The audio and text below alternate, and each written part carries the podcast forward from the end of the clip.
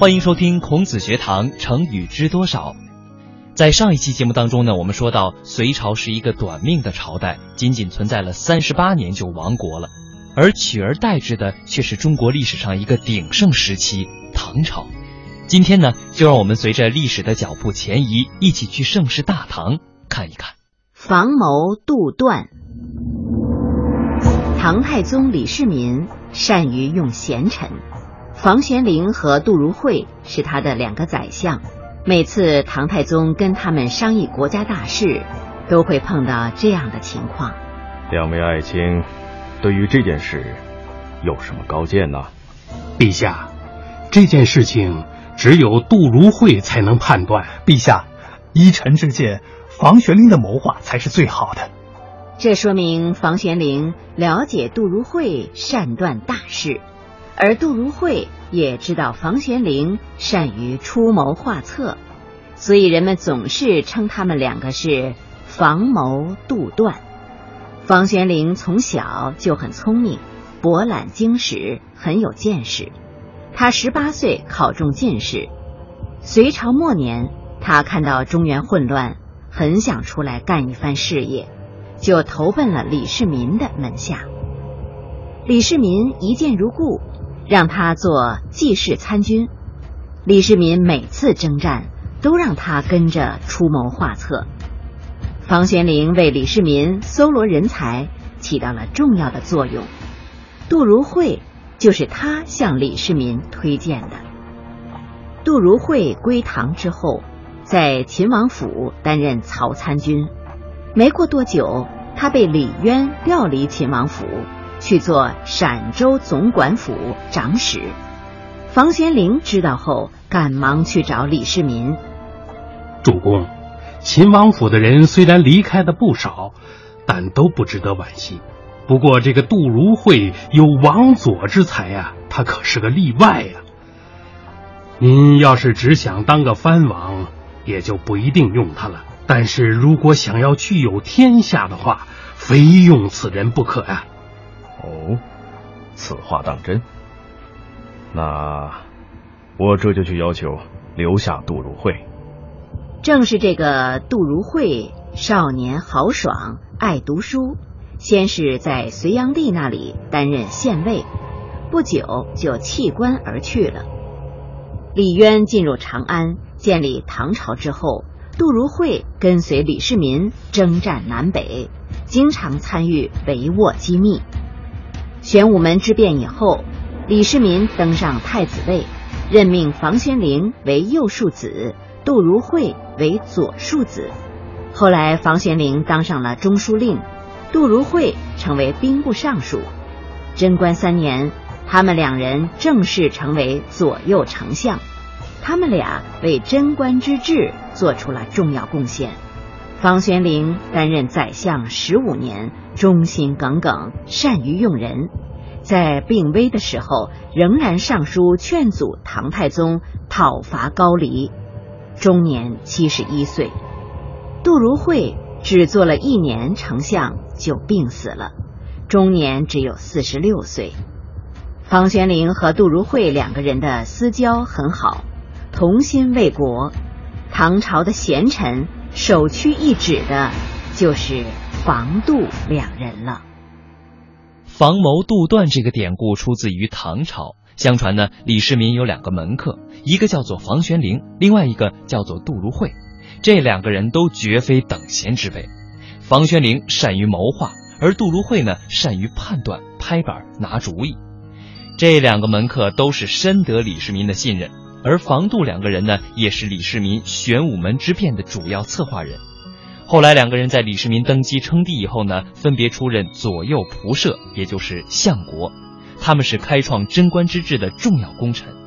而房谋杜断呢，也被用来比喻两个人同心出谋划策，团结一致。春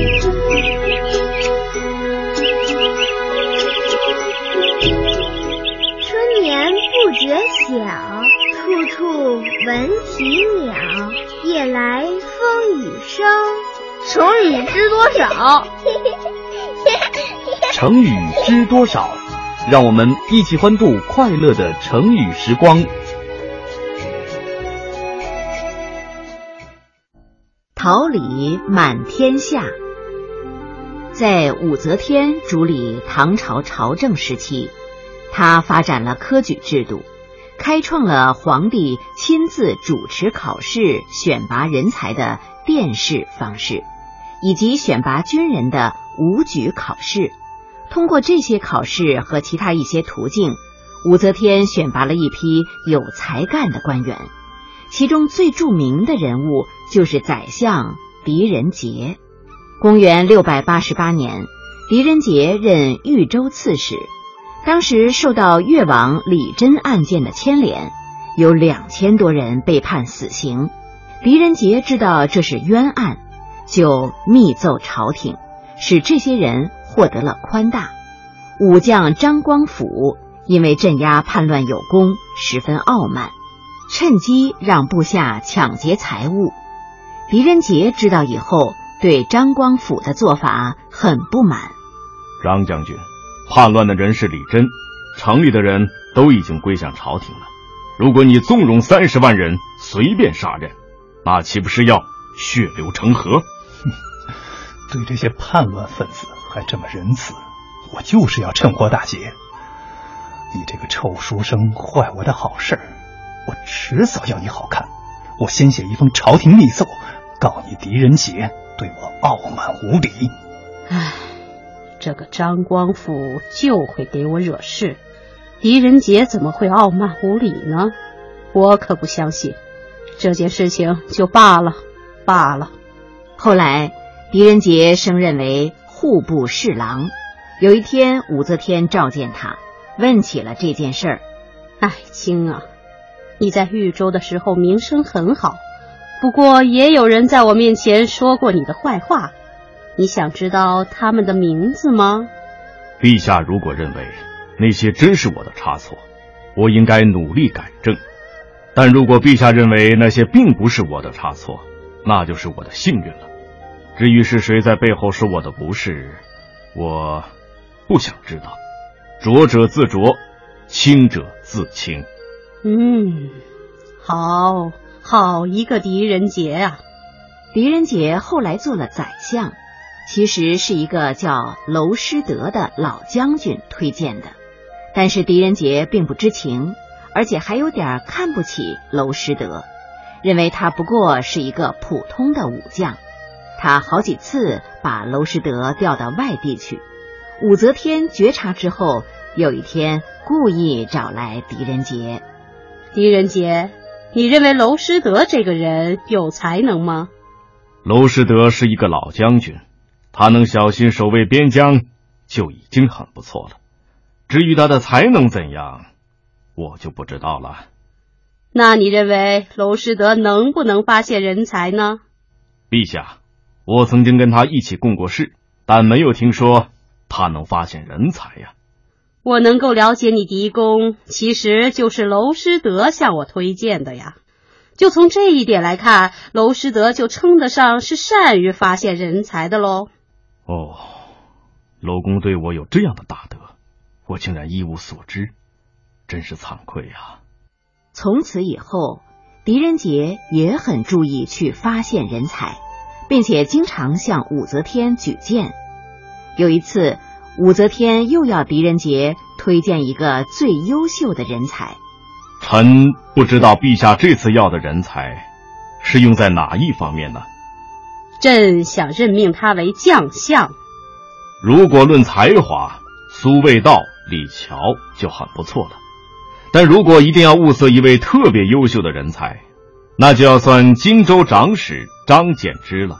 这个人年纪虽然大了一些，但是才能出众。是当宰相的最好人选。既然狄公推荐这个人，那一定错不了。传朕的旨意，提升张柬之担任洛州司马。过了几天，武则天又召见狄仁杰，问起他推荐人才的事儿。陛下，上次我推荐的张柬之，您还没有任用他呢。哦，朕不是已经提拔他当洛州司马了吗？我向，陛下推荐的张柬之是一个担任宰相的人选，并不是让他当司马的。于是武则天把张建之提拔为刑部侍郎。张建之果然不负众望，政绩出色，最终被武则天任命为宰相。像张建之这样的人才，狄仁杰陆陆续续推荐了数十人，后来都成为了唐朝中兴的名臣。哎呀，狄公啊，这天下的桃李都是出自您的门下呀！言重了，推荐人才是为了国家，并不是为我。个人的私利，武则天对狄仁杰一直非常的信任和敬重，经常叫他国老。后来狄仁杰年纪大了，曾经多次要求告老还乡，武则天都没有同意。狄仁杰一直活到九十三岁，他去世之后，武则天悲痛不已。唉，朕从此再也见不到狄公了。这个成语出自《资治通鉴·唐则天皇后九世元年》当中的“天下桃李，悉在宫门矣”。桃李是指培养的后辈或者所教的学生，比喻学生很多，全国各地都有。武则天呢，早年曾经侍奉唐太宗很多年，而太宗时期的贞观之治给他留下了深刻的印象。武则天呢，又有比较好的文史修养，对于历代的兴亡和政治得失还有着比较深刻的理解。所以说，在他执政的五十年当中呢，能够保持贞观之治开创的局面，使得唐朝继续向繁荣发展。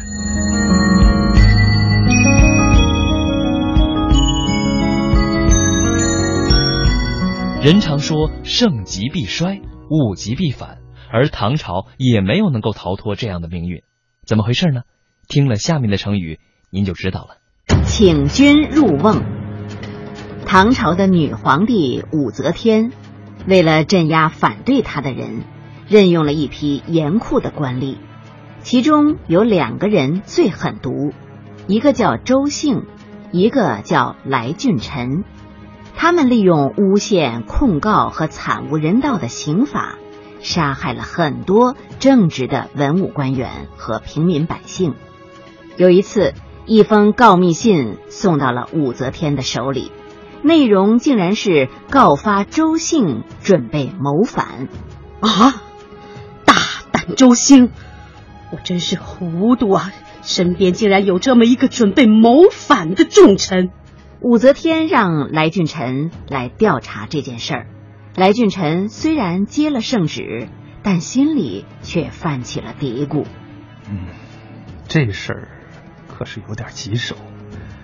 周兴是个狡猾奸诈的人，就凭借一封告密信，哪能让他说实话呢？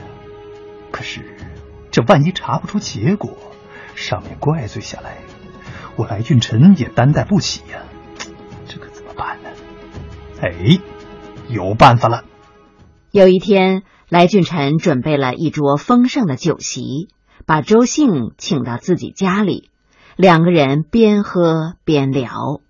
啊，周兄弟，来，小弟先敬您。嗯，好，好，好，来干。嗯，怎么样？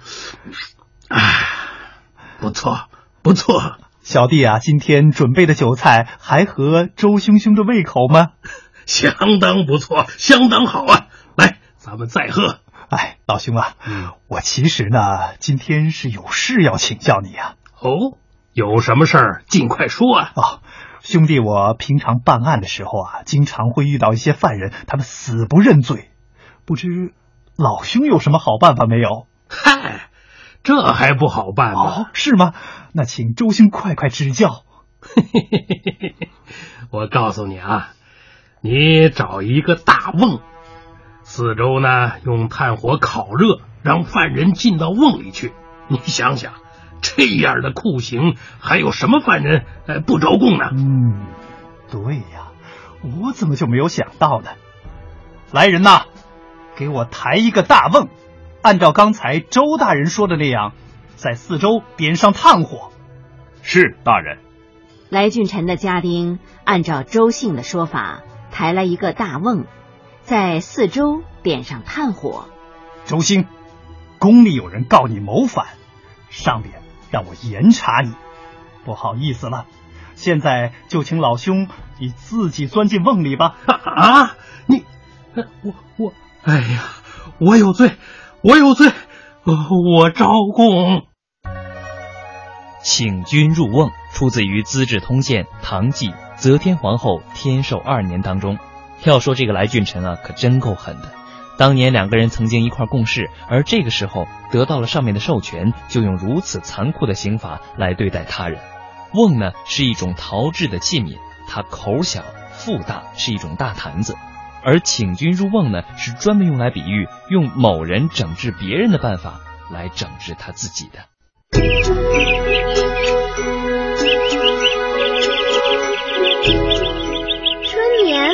觉晓。处处闻啼鸟，夜来风雨声。成语知多少？成语知多少？让我们一起欢度快乐的成语时光。口蜜腹剑。唐玄宗做了二十多年太平天子，慢慢滋长了骄傲懒惰的情绪。哎。这天下太平无事，政治上有宰相管着，边防呢有那些将帅们守着，我何必那么为国事操心呢？我还是好好的享受一下吧。陛下，您总是这样不理政事，每天寻欢作乐，可不行啊！臣恳请您振作起来，仁政为民呐！行了行了，爱卿，朕知道了，没事你就退下吧。陛下，陛下。唉，朝廷里有一个叫李林甫的大臣，他不学无术，什么都不会，但是却有一套奉承拍马屁的本领。他跟宫里的宦官妃子们勾结，探听宫内的情况。唐玄宗在宫里说些什么，想些什么，他都一清二楚。等到唐玄宗找他商量什么事儿，他都是对答如流。跟唐玄宗想的一模一样。嗯，这李林甫简直神了，什么事情想的都正合朕的意思，听起来真是舒服。不错，还挺能干，最重要的是听话，比那个总是反对我的张九龄强多了。于是唐玄宗想把李林甫提升为宰相，就跟张九龄商量。张九龄看出李林甫不是什么正人君子，就直截了当的反对唐玄宗的意见。陛下，宰相的地位关系到国家的安危，如果拜李林甫为宰相，只怕将来国家会有灾难啊！这些话传到李林甫那里，李林甫把张九龄恨得咬牙切齿。后来，唐玄宗想提拔一个叫牛仙客的将领，张九龄又没有同意。这次，李林甫终于找到报复张九龄的机会了。呃，陛下，像牛仙客这样的人才是宰相的人选。那个张九龄只是个书呆子，他不识大体呀。嗯，朕自有定夺。有一次。唐玄宗又找张九龄商量提拔牛仙客的事儿，张九龄还是不同意。唐玄宗终于忍不住发火了：“张九龄，难道什么事都得由你做主吗？”唐玄宗越来越讨厌张九龄，再加上听信了李林甫的诽谤，终于找了个借口撤了张九龄的职，让李林甫当上了宰相。李林甫一上任，第一件事情。就是把唐玄宗跟文武百官隔绝，不让大家在唐玄宗面前提意见。有一次，他把谏官召集起来，公开宣布：“你们都听好了，现在皇上圣明，做臣子的只要按照皇上的旨意办事就行了，不用大家七嘴八舌的。你们都明白了吗？”有一个谏官不听李林甫的话。上奏本给唐玄宗提建议，第二天就接到命令，被降职到外地去做县令了。大家都知道这是李林甫的意思，从此之后谁也不敢向唐玄宗提意见了。李林甫知道自己在朝廷中的名声不好，所以只要是大臣里面能力比他强的，他就千方百计把他们排挤掉，而且他要排挤一个人，表面上不动声色，笑脸相待，却在背地里暗箭伤人。有一个叫严挺之的官员，被李林甫排挤在外地当刺史。后来唐玄宗想重新启用他，就跟李林甫商量。严挺之还在吗？这个人很有才能，还可以用。啊，陛下既然想念他，那我就去打听一下吧。退朝之后，李林甫连忙把严挺之的弟弟找来。你哥哥不是很想回京城见皇上吗？我倒有一个办法，不知当不当说？啊，当说，当说。您快说说，该怎么办呢？这样，只要叫你哥哥上一道奏章，就说他得了病。请求回京城来看病。严挺之接到他弟弟的信，真的上了一道奏章，请求回京城看病。李林甫就拿着奏章去见唐玄宗。哎，陛下呀，真是太可惜了。严挺之现在得了重病，恐怕是不能干大事了。哎，可惜了，那就算了。像严挺之这样上当受骗的官员有很多，不过尽管李林甫装扮的很巧妙，但他的阴谋诡计到底被人们识破了。大家都说李林甫这个人是嘴上像蜜甜，肚里藏着剑，成语“口蜜腹剑”就是这样来的。口蜜腹剑这个成语呢，比喻口头上说话好听，像蜜一样甜，而肚子里呢却怀揣着暗害别人的阴谋。这个李林甫当了十九年的唐朝宰相，一个个有才能的政治大臣呢，全都遭到排斥，而一批一批的钻营拍马屁的小人都受到了重用提拔。也就是在这个时期，唐朝的政治从兴旺开始转向衰败，而开元之治的繁荣景象也开始消失了。紧接着出现的就是天宝之乱。后来司马光在编《资治通鉴》时呢，评价李林甫，指出他是一个口蜜腹剑的人，这是很符合实际的。还有一个成语“笑里藏刀”，跟口蜜腹剑的意思是差不多的。唐朝啊，还有一个中书侍郎李义府，平常显得非常的忠厚温和，而且啊，不管跟谁说话，总是面带微笑，显出十分诚恳的样子。而其实呢，他的心地既刻薄又奸诈，还经常使用阴险的计策来害别人。日子一长久呢，大家都发现原来啊，他戴着一个假面具，于是呢，就都说他是笑里藏刀。今天我们一起了解了防谋杜断、桃李满天下、请君入瓮和口蜜腹剑四个成语，也一起共同见证了唐朝从兴盛到衰败的一个过程。好了，今天的孔子学堂成语知多少到这里就要结束了，我们下期再会。